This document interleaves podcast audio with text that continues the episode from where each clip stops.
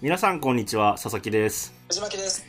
えー今回も寄せられた質問の中から、えっ、と、回答するような形でお話できればと思ってまして、今回はあれですね、藤巻さんのお知り合いの方から聞かれた内容ということで、はいその内容なんですけども、生まれ変わっても同じ仕事をしたいですか？うん。ということで、です。まあ、僕らはね、その、確かにこう、サラリーマン時代だったり、公務員時代だったり、いろいろあるんですけど、はい。えっ、と、まあ今こうしてね、えー会社をやってるっていうところで、はい。まあそういうこう状況なども含めて同じことをしたいですかみたいな話だと思うんですけど、そうですね。そうそう、だからこれ聞かれた時に、どんな話されたんですか、まあ、僕もともと以前がなんか、なんですかね、こう個人向けのビジネススクールの運営みたいなのをちょっとしていて、うん。で、そこで生徒さんわーっといたんですけど、まあ、はいその中の方からまた話をしてる際、時に、こう、え、てか起業して今はこういう感じですけど、こう、生まれ変わっても同じ仕事をしたいですかみたいなのを、まあ、あの、また若干ニュアンスはあれですけど、同じ、そう、要約するとそういう感じのことを聞かれましたね。はいはいはいはい。まあ、若干ね、僕があの、起業なんかするもんじゃないって管を巻いてたところはあるんで、まあね、なんそういうかと、ころもあるんですけどね。ね、ちょっとそう言いがちですよね。なんかねそうんです。ね。僕はもう、あの、若い人、まあ、僕もそんな年取ってないですけど、うん35歳、まあ、20代の人とかから、起業したいんですけど、どう思いますとか言われたら、もう、とりあえずはやめてた方がいいっていうタイプです。なるほどね。まあ今回、ね、ちょっと今後もまだまだ人生長いので、ですね。あの、どうなるかっては思いつつも、まあね、あの、一生懸命頑張って順当にいったらそれなりのいい結果になりそうだと思うんですうん、うよ。ん。はい。だからその中でね、あの、まあ同じようなことをしたいっていう回答もあるかもしれないですけど、もう一度人生生まれ変わるんだったら、こういうね、ところにそもそもなんか、お、王の子になりたいとかさ。あちょっとそういういや、なんかそういうこう中二的な発想もあるかなとか思いつつ、そうっすね。まあ、生まれ変わるんだったら、これ手前味噌ですけど、僕の子供がいいですね。へえ、すごいね。すごいね、それ。多分いい環境を用意すると思うんだよね。僕。いや、でもまあ、生まれ変わっても同じ仕事をしたいかって話だから、ちょっと仕事の話かな。はい。えっと、まあそういう意味で、僕なりの回答の方から話すると、はい。えっと、まあ、その生まれ変わっても、どこに生まれ変わるまあ言った通りあると思ってて、うんこう、全く同じ環境、例えば僕1985年生まれで藤巻家に生まれてるわけですけど、はい。同じく1985年の藤巻家に生まれてって言うんだったら、あの、悔いはないし、ベストな道を歩んできてるなとも思ってるんで、同じ仕事したいなとは思います。ああ、なるほどね。それを例えば、はいはい。こう2021年の今、また別の家庭に生まれ変わってとかってなってくると、もう条件が変わってくるので、あ、はいはい。じゃあ同じ仕事したいかっていうとまた別の話かなっていうのは思いますね。だから、じゃあ他の仕事やるとしたら、生まれ変わって他の仕事やるとしたら何したいんですか？その家庭とか状況次第、それこそ王の家に生まれて、なんか、ただただ土方のエンジニアとか、まあ、あんまならないと思うんで、うん。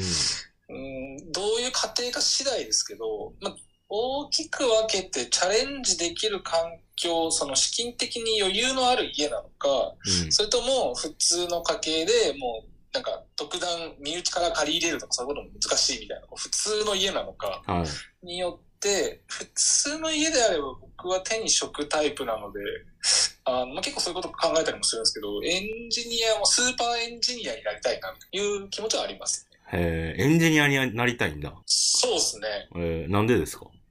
なんか、あのもう、あなたしかできませんみたいな感じって僕、すごくいいなと思ってて、はあ、はその仕事が。あ、はい。もう、言ったら王になれるわけですよ。はあ、はあ、はもう、いくら払ってでもいいからあなたにお願いしたいっていう立場で仕事したいっていう感じですかね。あ。ああ。けどなんだろう。ああ、だお医者さんとか、だから要は専門家ですよね。はい。そういう専門性のあるものって別にエンジニア以外もあるのかなとか思ったんですけど。ああ、そうですね。って意味でいくと、まずお医者さん、いろいろあるけど、一番自由でお金になりそうって今感じてるってところですかね。だ例えばその、うんと、弁護士とかで、なんかこう、訴訟系の企業訴訟の弁護士とかめちゃめちゃ儲かると思うんですけど、うん。ちょっとまだそこの領域とのつながり、関わりがないので全然イメージできてなくてですね。はいはいはい。ただエンジニアっていうのでいくと、まあ、少なからずうちの会社も関わりがあるので、まあ、本当にスーパーエンジニアがどれだけ需要あるかとかもなんとなく把握できますし、うん。まあ、そういう身近な部分でエンジニアが出てきたって感じですかね。ああ、なるほどね。真面目やな。そうですね。だ手に職をっていうと、僕的にはなんかその看護師の資格とか医者の資格とかよりも、もうスーパーエンジニアととしての技能っていう方が僕の中では手に職イメージが強いので、はい。なんかそっち系の手に職をつけていきたいっていうのが生まれ変わって知っていきたい感じですかね。うん。なるほどね。佐々木さんは生まれ変わったら同じ仕事したいですか？僕は、まあなんかね、どうせ生まれ変わるんだったら別なことしたいなってまず思ってて、はい。で、何したいかなって思ってたんですけど、はい。まあ一番は、スポーツ選手？なんつうの、その、おえっと、プロ野球とかさ、えっと、はいはいはいサッカーとかさ、そのスポーツをやることでお金を稼げるとかご飯食べれるぞみたいな、ーあ、なるほど。はい、そういう仕事いいなと思ってて、はい。で、なんかその理由なんですけど、まあなんかそのね、稼げるとかって別になんか一生懸命やったら何でも頑張れるかなと思ってて、はい。ただなんかその、子供たちのヒーローになれるってめちゃめちゃいいなと思ったんですよ。はい。まあ子供たちのヒーローもそうなんですけど、はい。なんかこうちょっとした一日の幸せを提供できるなと思ってですね。うん。まあそれっていろんな形でできるじゃんって思うんですけど、まあその中でね、僕はやっぱスポーツもやってきてますし、はい。生まれ変わってやるんだったらね、そういう、まあだからプロ野球選手とかいいなって思いますよね。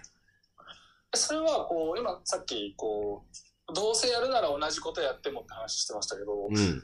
なんですかね、そっちの方が今の仕事よりも尊いとか楽しそうとかっていうのとはまた別の話じゃないですか。そうですね。こう、じゃあ例えば若い人がそういうので悩んでるって言った時に、こう、どっちの方がより良いと思ってるとかっていうのだと、どっちの方がってあります？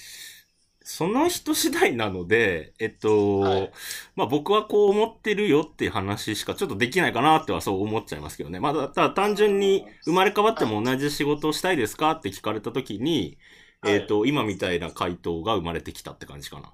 ああ、なるほど。はいはい。なるほど。そしたら、まあまあでも、言うてこの話題ってこれで一旦一区切りじゃないですか。はいはい。あの、僕もよく聞かれるやつで、まあ、さっき言っちゃったんですけど、あの、起業して社長になるみたいなのって、なりたいんですけどどう思いますみたいに言われたらどう回答します？まあ、やりたかったらやればいいんじゃないですかって思いますけどね。なんあか、その、やっぱり、なんだろう、僕のこれ考え方ですけど、ーはい。あの、誰の人生でもないと思うんですよ。はい。まあ当たり前なんですけど、自分の人生だと思ってて、はい。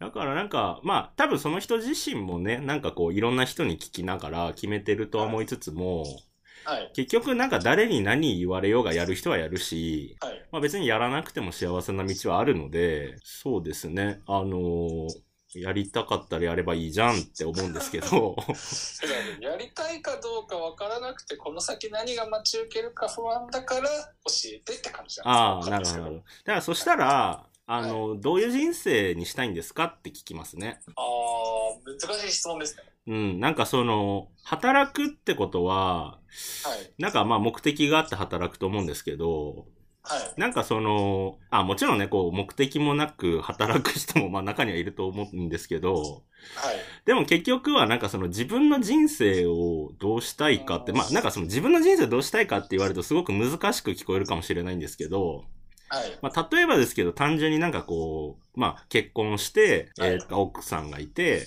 子供がいて、みたいな、はい。がその週末には一緒に入れてみたいな、そういうのもどういう人生にしたいかって話だと思うんですよ。はい。かこう、いわゆるこう普通のなんかそんな多感望みもせずに、か年に一回ぐらい、なんかちょっと旅行に行ければいいなとか、はい。っていうものであれば、か僕はわざわざそれって会社作る必要あるんだっけって思っちゃうし、はい。普通に公務員でも毎月お給料もらえた方がいいんじゃないですかって思っちゃうので、なるほど。はい。まあ、確かにそうですね。そもそも、まあ、一般論として何がやりたいか決まってない人のが圧倒的に多いとは思ってるんですけど、うんうん。あんまりそういう人ってこう、社長になろうと思うけどどうみたいな発想に多分いかないですよね。まあ、まあ、あと漠然と思ってる人ももしかするといいかもしれないですね。なんか社長っていいな、みたいな。そんな、ああ、まあ、そうか、いるんですね。いると思いますよ。なんか、社長ってなんかかっこよくね？みたいな。ああ、でも確かに響きに憧れることってありそうじゃないですか。うん、うん。まあ、確かにそうですね。かっこいいとかさ、モテそうとかさ、はい。すごそうみたいなさ。はい。そうですね。そうそう。だから、ね、なんか、だからそういう人っていうのは、こう、ちょっと目立つ人生がいいって選んでる、選ぶ気もしますし、うん、うん、うん。こう。注目を浴びたいなのか、僕が作ったもので誰かが幸せに笑ってる様を見てみたい人生ですとか、はい。そういう、なのでなんかこう、起業したいんですがどうすればいいですかとか、起業っていいですかとか言われた時に、多分僕はだからそこを掘り下げますよね。確かにそうですね。うん。なんかこう、そもそもって、その問答を具体的に想像してた時に思うのが、はい。まあ大抵こう、なんですかね、想像してるリターンとリスクのこう、バランスが取れてない人が大半だろうなってちょっと思ったりして、あー、なるほど、なるほ例ど。えばこう、まあ、社長になって、こう生きてる間に男だから10億円ぐらい稼ぎたいんすよって言った時に、うんうん。その10億円稼ぐっていうリターンと、そのために当然こう対価として自分は労力とか人生を捧げて土日もなく働いてこう支払わなきゃいけない何かがあるわけじゃないですか。はいはいはい。でも大体釣り合ってないだろうなっていう、あの、なんとなくイメージがあって。あー、お手軽漫画的な？なんだろう。そうそうそうそう。そんな簡単には稼げねえよ。ああ、確かにね、3分クッキングで高級フレンチは食べれないですからね。そうですね。うんなんで、数億円でちょっと僕はもう本当3年間死に物狂いでやる覚悟がありますって言われたら、いや、10年ぐらい覚悟ないと無理だよとか。うそこら辺ちょっと掘り下げていってこう認識合わせしていくっていうのはこうワコードに対する接し方大事かなってちょっと思いましたね。ああ、だからなんだろうな。えーっと、なんつうのかな。えー、マネーの虎みたいですね。なんかその、はい。この番組知ってますなんか昔やってたテレビを見てたんですけど最近あれですよね、なんかまた別で同じような企画があるんですよ、確か。そうそうそう。まあ、あの、最近もまた別であって、はい。だからなんかその、だから、ホリエモンみたいな人とかが、はいはいはい。あの、あ、企業リアリティショーメイクマネーってやつか。おーメイクまで。そうそう。はい。要はなんかそのお金、要は出資してほしい事業プランを持ってきた人と、はい。えっと、なんかそれに対してまあ出資する側なのか、こう、はい参参謀じゃないですね。もうなんかアドバイザーみたいな壁打ち相手みたいな感じで、うんえそれってここ甘くないどうなのみたいな、はい。多分なんかそういうスタンスに来ましたね。こう若者がこうひょこひょこ、若者っていうかその、あ起業したいぜみたいな。そうあそうかもしれないです。もうな、なんか僕ちょっとたまに言うんですけど、もう若干こう、もう軌道に乗ってきたなみたいな、こう、いっちゃってる社長感を勝手に自分の中で感じ始めちゃってるんで。なるほど、ちょっ。と発言がそっちの、あの、厳しいよ、この道は、うんみたいになっちゃってるかもしれないですね。なるほどね。一丁上がっちゃってんだ。もう、あの、僕は想像が大体5年後、10年後、そこにいるかのように喋れる、喋った人なんで。なるほど、なるほど。はい。まあまあね、確かに順当に行けば、あの、まあそうなると思いますけど、そうですね。そうそう。でも、そあそれ見てるんですか？メイクマネーってやつ。たまに見てますよ。なんか、昔のマネーの虎の記憶しかないですよ、テレビのやつで。まあ多分同じのようなやつだと思ってて。はい。すげえ俺だったらそこ参加したくねえな、その、なんですか、資金を出してください側の、面接受ける側で、絶対参加したくないなって思うぐらいストレスフルだろうなって気がするんですけど、うん結構圧迫な雰囲気あるんですか？そうっすね。やっぱり、まあテレビはプロレスですよっていう前提のもあとー、まあそうですね。はい。あの、リアリティショーなので、まあ、なんかつのショーなのかなって思いつつも、まあ、やっぱり想像通りの、ああいうちょっとこう圧迫面接というか、に。あの、お前そんなんでうまくいくと思ってんの？みたいな、はい、こう、なんか身も蓋もねえな、みたいなのがあるんですけど、まあでも実際さ、あの、まあ、ちょっと程度は別であれ、事業するってなったら一番重要なのってやっぱ資金じゃないですか。まあそうですね。はい。あの、資金力がやっぱり今必要な時代だと思ってるんですよ。はい。まあ、いろんなビジネスモデルがある中でも。はい。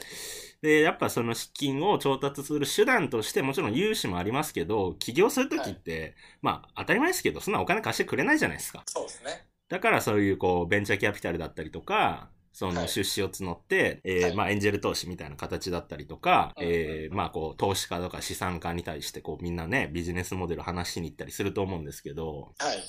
まあでもそうっすよね。あのーあんな圧迫面接よくみんな好き好んで言ってるよなって。ほんとね。なんか、うるせえよって思っちゃいそうな。最近時々、っていうか、まあ前からちょっと思ってたんですけど、いその、お金を出す側が偉いんかって思ったりもするんですよ。ああ、はあ、はあ、はだってリターンを約束するわけじゃないですか。あ。はいはいはいはい。その、で例えば、うちはもうちょっとあんま資金調達そういうベンチャーキャピタルからとかっていうの、今のところまだ考えてないんですけど、うんうんうん。仮にその誰かが出資したら、うんすごくこう、なんですかね、じゃあそれによって株式を得て株価が上場したらとかで、ものすごくその人はリターン得ると思うし、うんうん。それをほぼ確実に提供できるだけの自信を、まあ僕らは持ってるわけですよ。うんうんうん。ってなった時に、こう、金出したいって言われても、いや、そんなんでお前にリターンを上げなきゃいけないいけないのっていう気持ちが結構出てきたりまして、はいはいはい。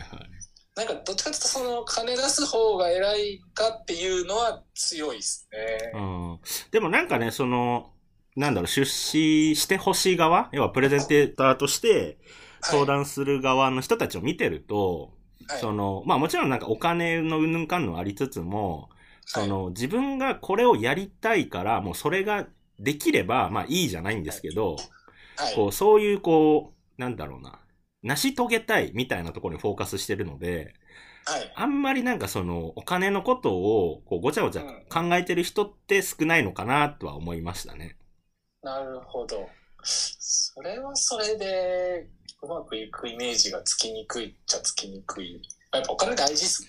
うん、そうそう。その、現実問題さ、うまくいってきたら出てくる問題じゃないですか、事実。そうですね。株の比率とかさ。はい。で、そういうのって確かに起業するときにそこまで細かく考えてやる人っていない気がしたんですよね。なんかその少ないのかなって。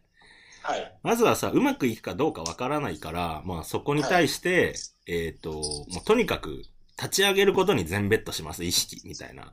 はい。だから、まあ、えーそこまでこうリリアルというかね、うんうんうん。とは思いますけどね。確かにな。うん。なんか俺がそれもな聞きながら思ったのが、ま、その、俺みたいに超上から、いや、お金出させてあげるんだよみたいな人もいれば、うん。いや、もう出してくださいよっていうのもあるじゃないですか。うんうんで、なんかこう、違いとかをいろいろ考えてたときに、うん。うん。なんかこう、最初の一発目の成功を自分のリスクでしてるのか、そうじゃないのかって結構でかいなと思ったんですね。うんうん多分そのマネーの虎的なメイクマネーってやつに出てるほとんどの人は、こう、こういう風にしたらいけると思ってますっていう話だと思うんですよ。うん。うんうんでも、うちらの会社って、こう、こういう風にしてみたらいけると思うけど、やってみたらうまくいかなかったとか、散々繰り返して、もう今ほぼほぼ、あ、これでうまくいけるなっていうところまで来てるじゃないですか。そうですね。その、こういう風にやったらうまくいけます。あとは資金を追加することによって、ほぼ確実にこれだけのリターンが見込めますっていう、その最初の一回しを自分が、こう、数百万とか、まあ、金融機関でも若手でも300万ぐらいだと全然借りれるので、うん。そういうのでやれば、もっとこう対等な目線とか、あるいは向こうがお金出させてほしいですみたいな感じになってくると思うので、うんうん。なんかそういうのも、すればいいのにな、そんな圧迫面接受けるくらいならってちょっと思ったっていうね。まあまあ、ショーだからね。そうですね。そうそうそうですね。だから、いや、まあ、そうですよ。もう、最初の人、てか、まあそうそう、だから事業、事業に関わらずですけど、まあでも事業、じゃあ単体にしたときに、はい。まあやっぱり、想定通りとか計画通りなんて行くわけないじゃないですか。そうね。多分ね、どんな優秀なやつだって想定外ですよ。もう9割ぐらいうまくいかなくて、うんもう残りの1割で全回収とか、もう回収どころじゃなく、まあちょっと利幅爆上がりするみたいな、そういう世界だと思うので、はい。だから、まあ計画はね、もちろんこう練りつつも、はい。えっと、そんなうまくいかないよねっていうことを大前提としながら、はい。ただなんかこうね、やる気のある人間に対して、こう、はいはしご外すようなさ、えっ、と、うんうんえ、微妙じゃね？みたいな否定は僕はなんかあんま好きじゃないなって思うので、はい。そうそう、だから結構してるんですよ。その、えっと、プレゼンターに対して、なんかこう、はいようわからんおっさんとかが、うんいや、なんかその、え、その事業モデル別に俺買わないけどなとか言ってるんですよ。はい。いやいや、まあ、あなたは買わないでしょうねとかちょっと思っちゃうんですけど。でもちゃんとその横で、ちょっとまあバランスなのか、まあ、保ってるのが、いやいや、その、まあマーケティング的な考え方で言うと、別にこう全員に買ってもらうって話じゃないので、まあ、うんそういう否定する人もいれば、共感する人もいるっていう話なので、みたいなのがあるので、はい。そうそう。だからなんか、そういうことを前提として分かってれば、まあなんか別にこう、いいのかなって思いますよね。なるほどね。そうですね。まあ、プロレスですもんね。そうそうそうそう。本当に僕はそのテレビは見れないと思います。なんかこう、トゲトゲしたピリピリした雰囲気って本当に好きじゃないですよね。そうでね。逆に、あれですよ、もし僕が似たような、こう、リアリティショーをプロデュース、企画するとかってなったら、うんただの思いつきの喋りなんですけど、はい。あの、まずこう、一人を特定するんですよ。これ別にオーディションでもいいと思うし、なんかこう、恵まれないこういう、こう、なんか、かわいそうな人をちょっともうスターにしようっていう企画ですとかでもいいと思うんですまず、何せよ一人の社長暫定を決めて、そいつをその虎たちがトレーニングしながら、ちゃんとした企業の社長としてうまくいくように、こう、ビジネスモデルを教えるでもなく、本人から出てくるものをトレーニングしてきながら、もう、スーパー社長をみんなで育て上げるみたいな方が見たいですね。ああ、サポートするってこと？そうです、そうです。で、その時に、こう、経営会議で、いや、君のそれは、全然マーケティングのよ視点が足りてないとか言って、本人が勉強して、で、帰ってこう、カメラに向かって、いや、今日は本当に勉強になって、皆さん真剣に言っていただいて、もうすごくありがたいです。みたいなのだったらもう、すごくいいなって感じです。ああ、なるほどね。そういうのが見たいな まあね、なんだろう。はいあの、とんがってる方が視聴者取れんじゃないですか。まあ、そうですね。はい。そりゃそう思います。そうね。でもなんかさ、ちょっと勘違いしてほしくないっすよね。なんかこう、起業家になって、お金調達するってなったら、あんな詰められんの？みたいな。そうっすねそういう勘違いは思ってほしくない。普通になんかね、銀行とか行って、はい。あのーまあ、ちゃんと信用がなきゃいけないし、その、もちろんあそこでもね、ビジネスプランの説明とか僕しましたけど、はい。で、なんか、それで、まあ、あの人たちもね、仕事としてやってるし、融資することがお仕事なので、はい。あの、全然こうね、健全な話になるので、はい。はい、あの、あんなことないですよっていうことはちょっと補足しておきたいですね。あとあれですね、多分きっとそれを見た多くの普通の人たちは、うん金持ちってなんて嫌なやつなんだろうと思うと思うんですよね。それよく良くないですよね。そうですね。お金持ち。まあね、結構ね、でもあの人ら顔素でやってるからな。あれ演技だったらすごいけど、うん割と素でやってそうだから、まあ一つ怖い。まあそういう人選してるのかもしれないけど。そう、そうですね。僕だって軽く調べましたけど、堀江さんとか出てるんですよね。ああ、そうですね。堀江ンとか門ね。はもう、僕はちょっとプレゼンしたくないですね。でもなんかよくわかんない芸能人とかもなんか隣で、や、てんやわんや言ってますよ。まあまあまあ。それでも、だってあれじゃないですか、社長じゃないんですか？まあ社長もですけど、なんか芸能人枠みたいなのもいますけどね。はいな。んかお金持ちで何千万とか出せる人たちだからみんな社長かと思ってましうんうん。まあわかんない。金あるんじゃないですか？た。ね、まあ金持ちでもいい人はたくさんいるっていうのはちょっとみんなに言いたいところですね。うん。そうっすね。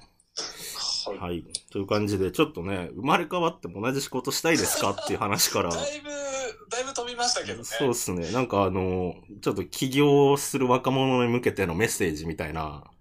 まあ、もともと僕が聞かれたのは、その生まれ変わっても起業して、バリバリ一人でやっていくのか、あるいはこう、勤めでみたいなところが若干あったので、うん、うん。まあ一つ回答にはなってるかなとは思いつつ。うんうんうん。まあまあ、そうですね。けどまあ、その、起業するとか、まあ、どんな仕事をするにしても、まあ、結局僕はね、その、まあ、どういう人生にしたいんですかみたいな、はい。その話が、まあ、重要だと思っているので、なんかその、うんそんななんか崇高な目標じゃなくていいと思うんですよ。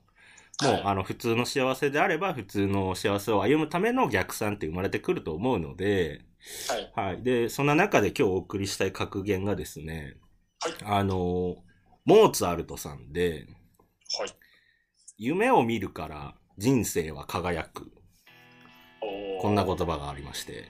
はい。やっぱりそのね、一度きりの人生、どうせ生きるんだったら、まあ僕はなんか夢を見た方がいいなって思いますし、うんうんうん毎日つまんねえなって生きるよりも、まあどんな人生にしたいかっていうその一つのこう目標値というか着地点みたいなのを考えつつも、はい。やっぱりその過程っていうものを、あとはその最終地点が、まあ夢のように楽しいものであるからこそ、あの人生は輝くってその通りだなと思ってですね。はい。はい。それでちょっと今回はこちらの言葉にさせていただきました。いい言葉ですね。はい。それでは、えー今回はこの辺りで終了とさせていただきます。はい。